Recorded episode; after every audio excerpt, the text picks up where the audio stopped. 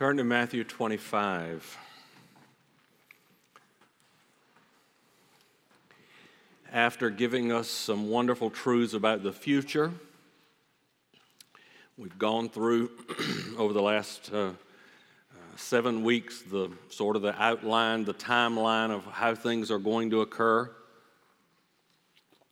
At the end of time, Jesus now takes some time to tell us the story couple of stories, actually, that we'll look at over the next uh, two weeks uh, to explain what he has been teaching us. And the story we're going to read is a very simple story 10 young ladies on their way to a wedding. 10, by the way, is a very significant among, uh, 10 is a significant number among the Jews. Uh, for example, it takes 10 Jewish men to form a congregation in a synagogue um, in a marriage procession, 10 lamps were the normal uh, number that you would find. And here you've got 10 virgins who go out to wait for the bridegroom to appear. And they all have lamps and they all have oil. Let's stand together in honor and reverence to the reading of the inspired, infallible, inerrant Word of God, and let's see the rest of this story kingdom of heaven, verse 1, shall be likened to ten virgins who took their lamps and went out to meet the bridegroom.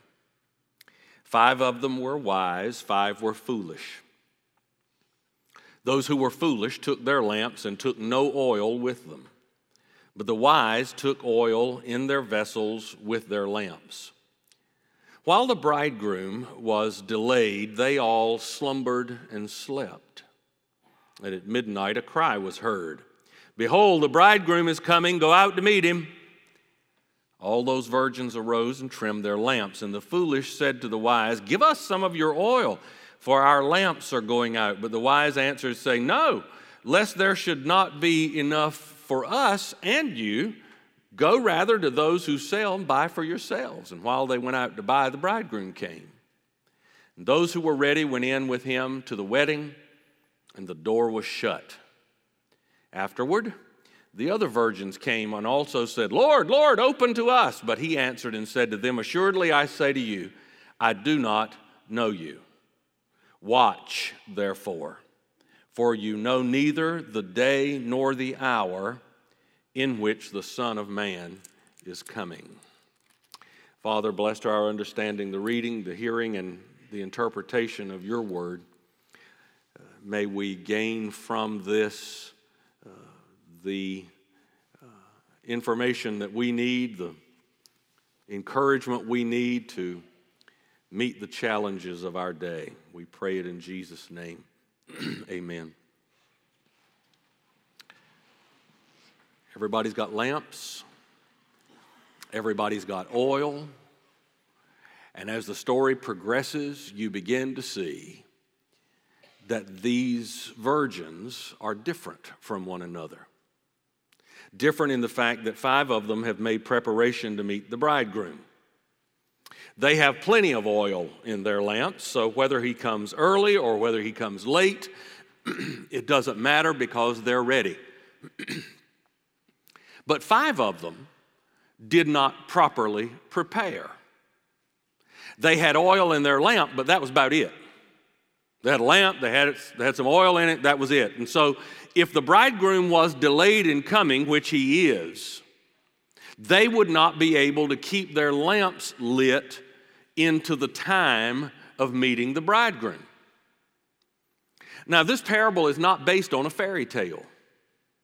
Uh, even today, if you go to Israel, middle class families celebrate weddings in much the same way that they were celebrated 2,000 years ago.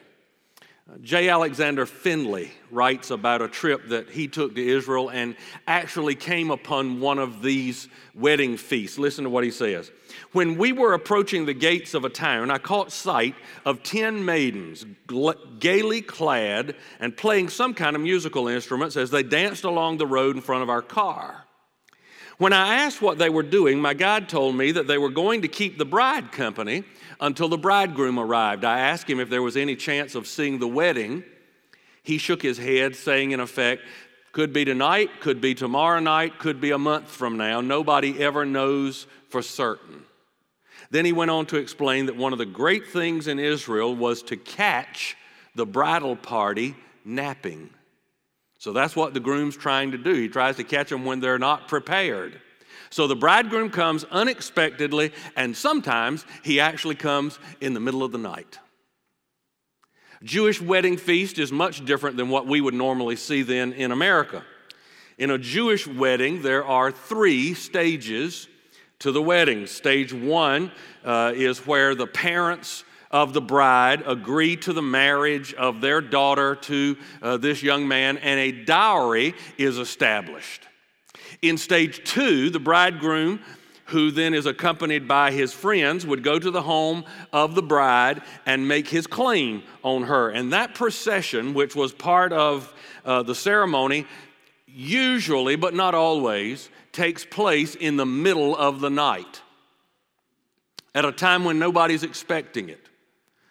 But the bride is supposed to be prepared at any minute. She's supposed to be prepared for his coming. She then joins the procession and all people with her, and they return to the bridegroom's home. In the third stage, there's a huge party. That's the only part that's similar to our weddings. It, it would be uh, like our reception. Uh, here in America. The only difference is this party normally lasts at least a week. So the bride's parent, uh, if you recall, is responsible for the reception, as I remember uh, when Danielle got married, and I was ready for them people to go home. Uh, in about an hour or so. If I'd have had to entertain them for a week, I'd have not been a happy camper. But anyway, uh, at the end of the week, the couple would participate. Uh, so they participate in this week long feast, uh, reception, then they go home, set up house. So, what you need to see here is that Jesus is using common knowledge again to illustrate a truth about his coming. Ten bridesmaids, unmarried um, friends of the bride or groom, and they are awaiting the procession so they could join the party. And these bridegrooms or these bridesmaids and friends brought with them lamps.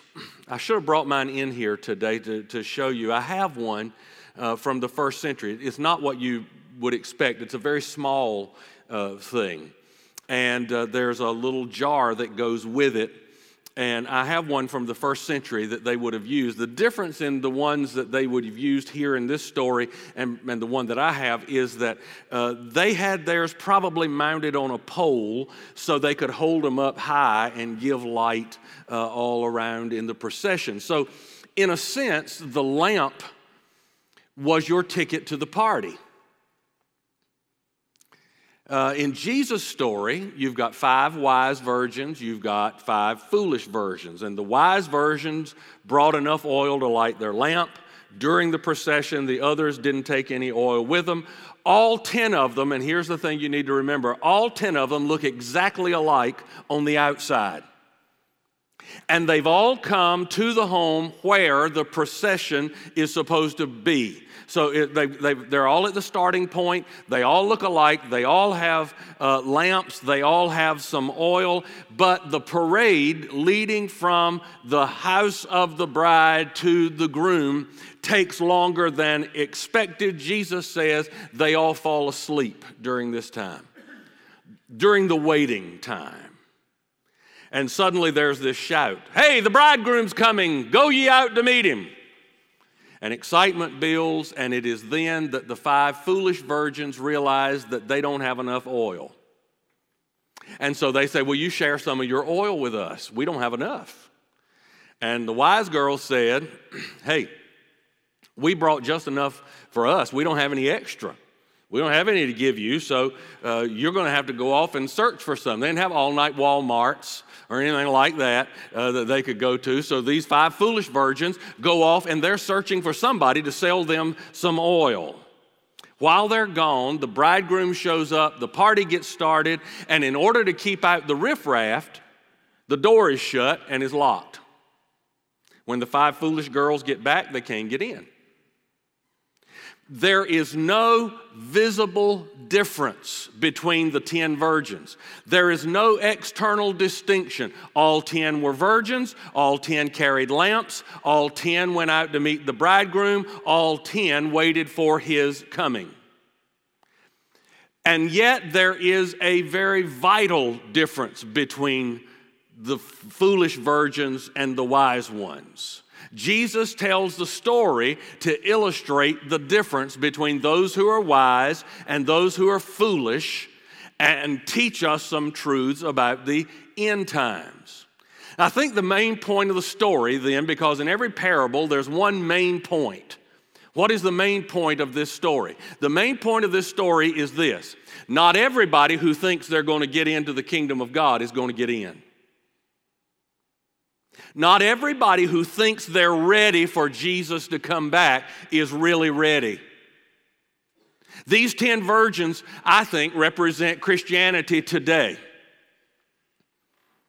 Among the untold millions of church members and, and people who think that they're religious, in any congregation, in any church in America today, there are those who profess Christ, but they don't possess Christ. There's a big difference in being a professor and being a possessor.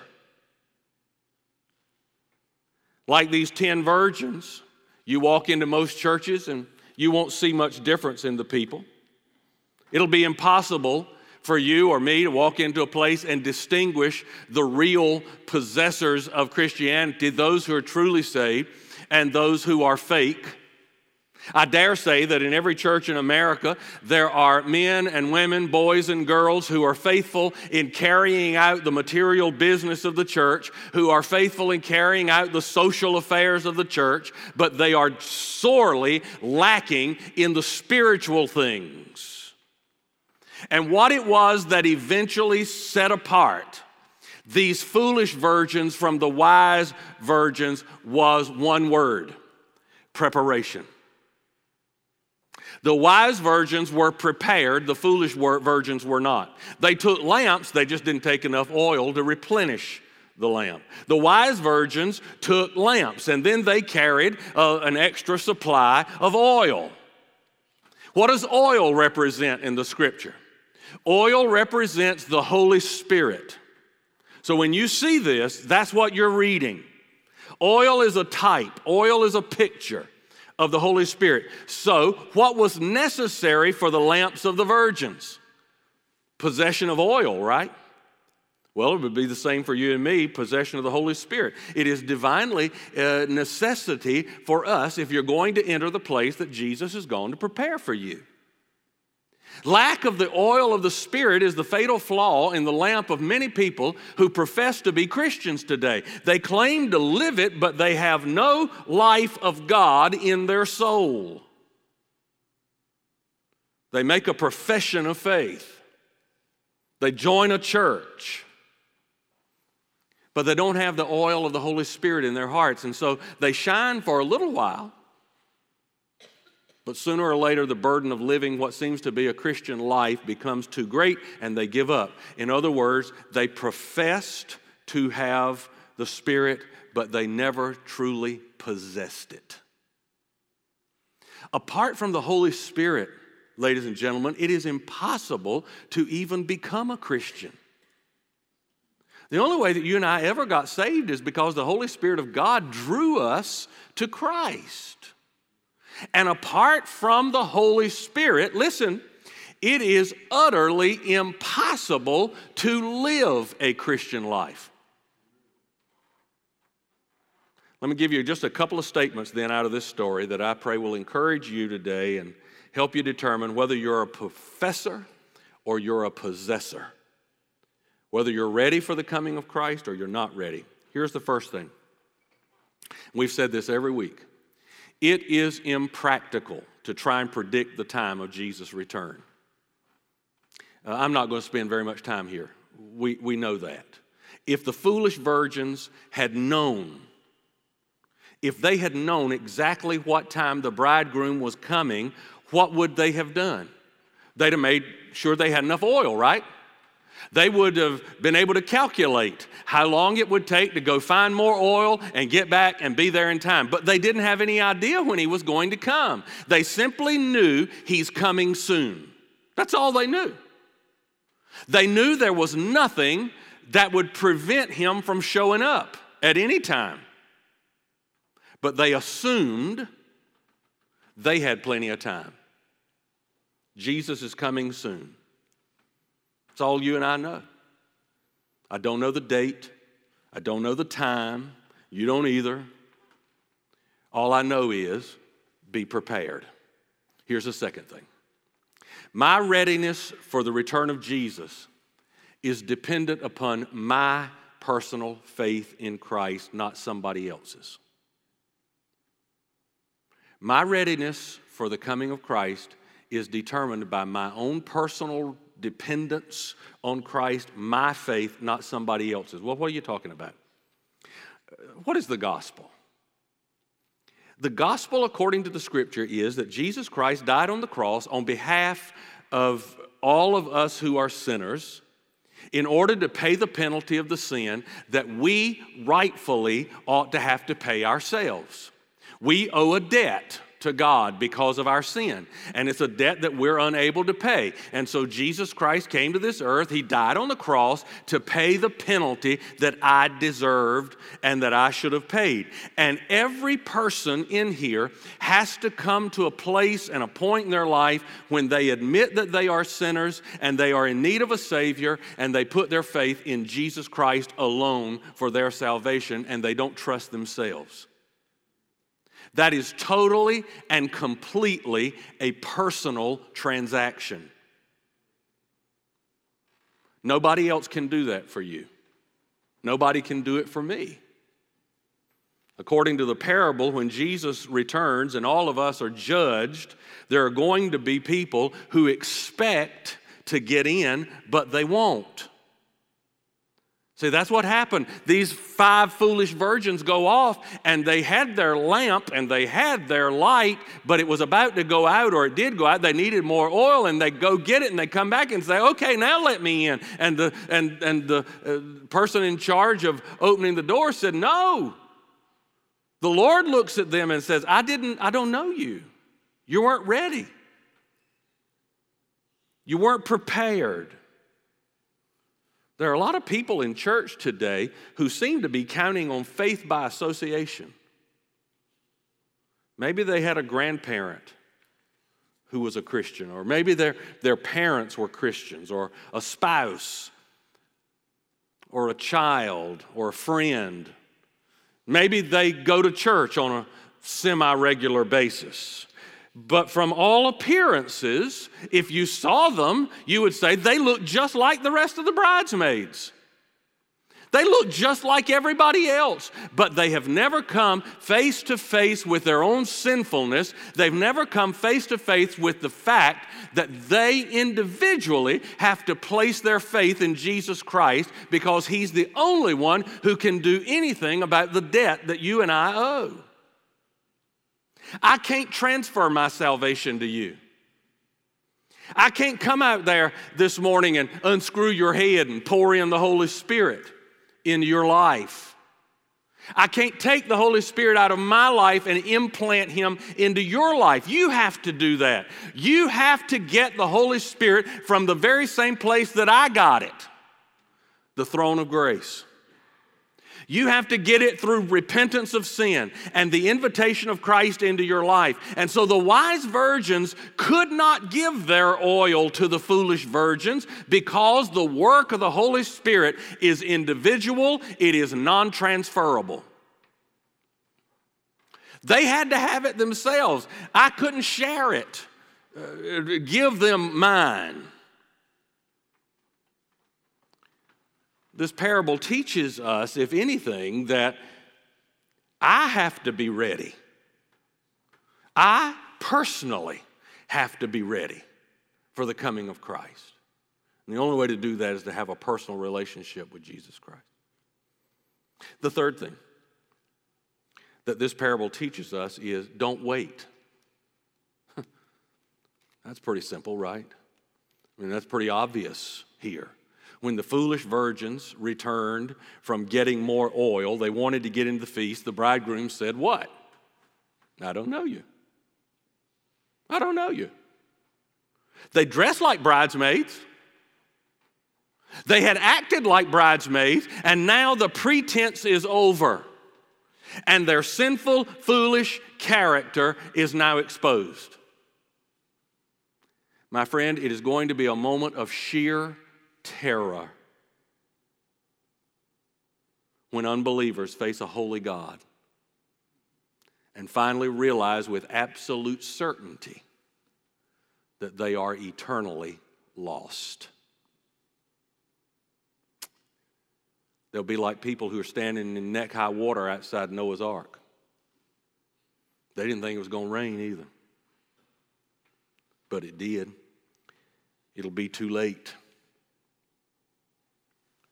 Is there anything in your life this morning?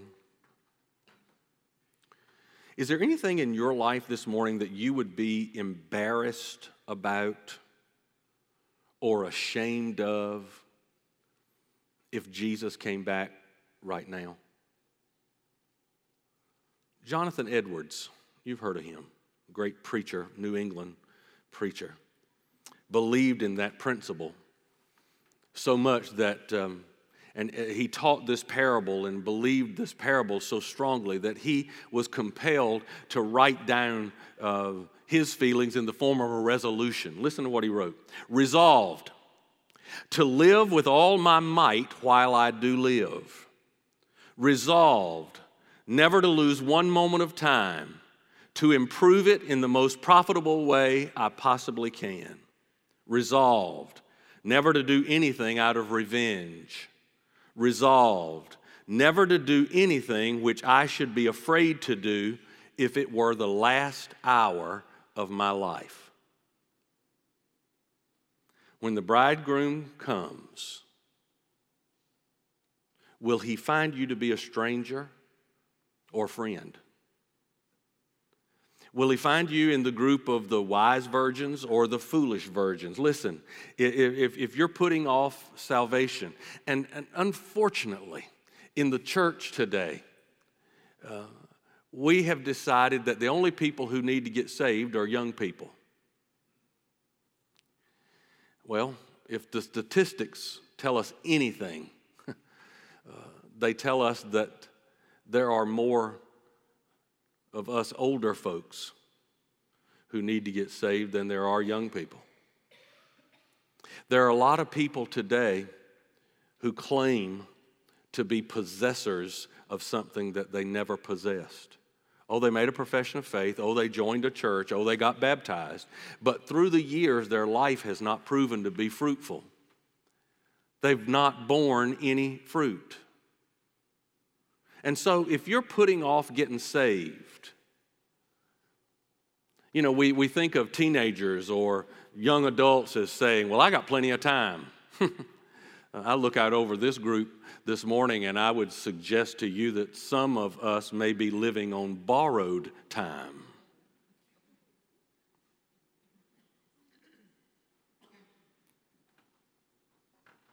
People say to me all the time, I don't, I don't intend to go to hell. I don't intend to spend eternity in hell. But for every day that you wait to be saved, you're being foolish. Just like the foolish virgins. They had every intention, they had every intention of entering into the marriage chamber. But they were too late. They were too late. So if you're not saved, I plead with you. I beg you, don't put off repentance until the moment Jesus calls for you. Listen, he's pro- he may, I'm beginning to think we're getting closer even than I thought to the rapture of the church, but don't count on that. Don't count on that being the way that you go. Uh, he still calls many of us through the valley of the shadow of death. And if that's the way you go, you might be too sick to pray. You might be in too much pain. to pray.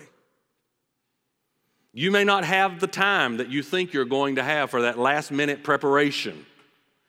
There is only one case that I can find. There's only one case in the Bible of what we would consider to be deathbed confession.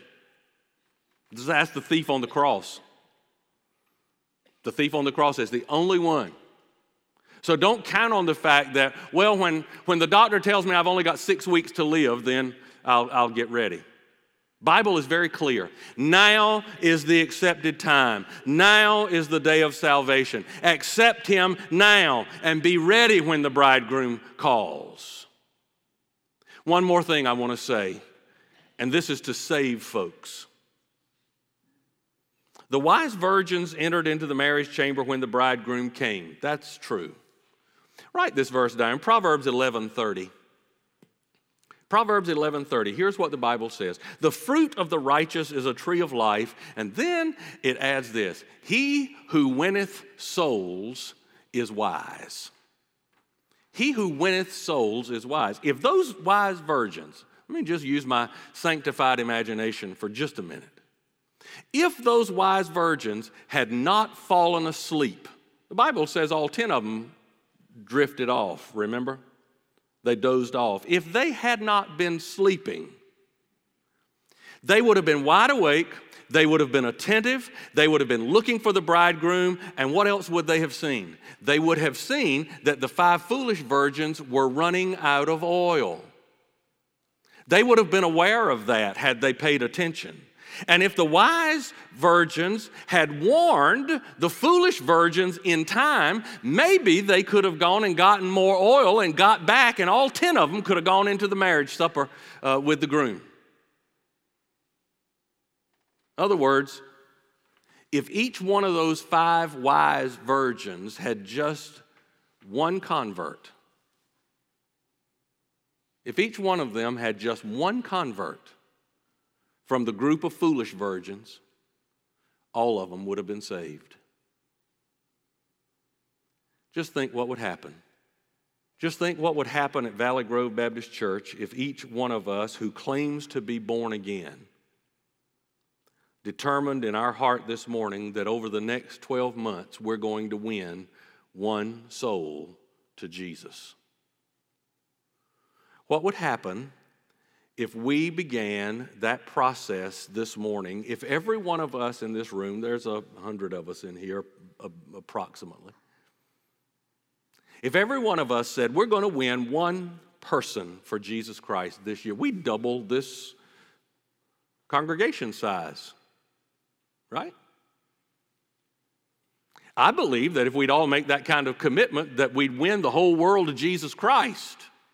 Because if we were truly doing what we're supposed to be doing as believers in Jesus, we're the wise ones, supposedly.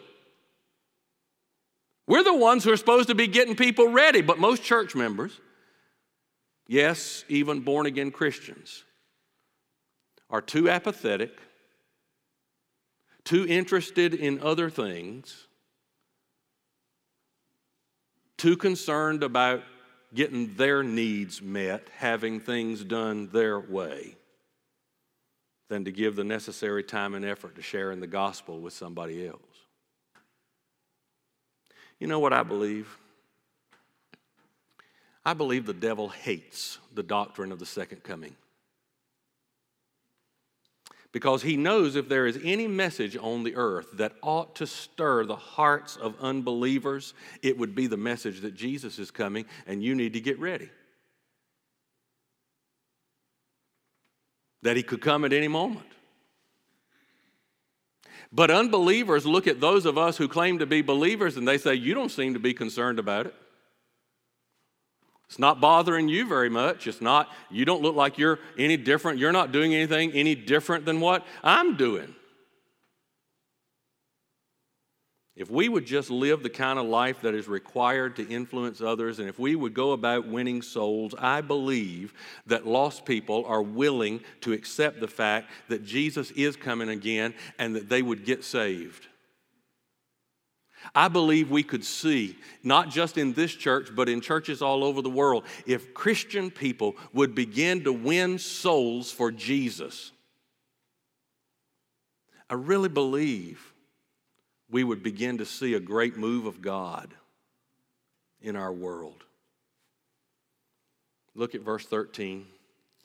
Matthew 25, 13, Jesus says, Watch therefore, for you know neither the day nor the hour in which the Son of Man is coming.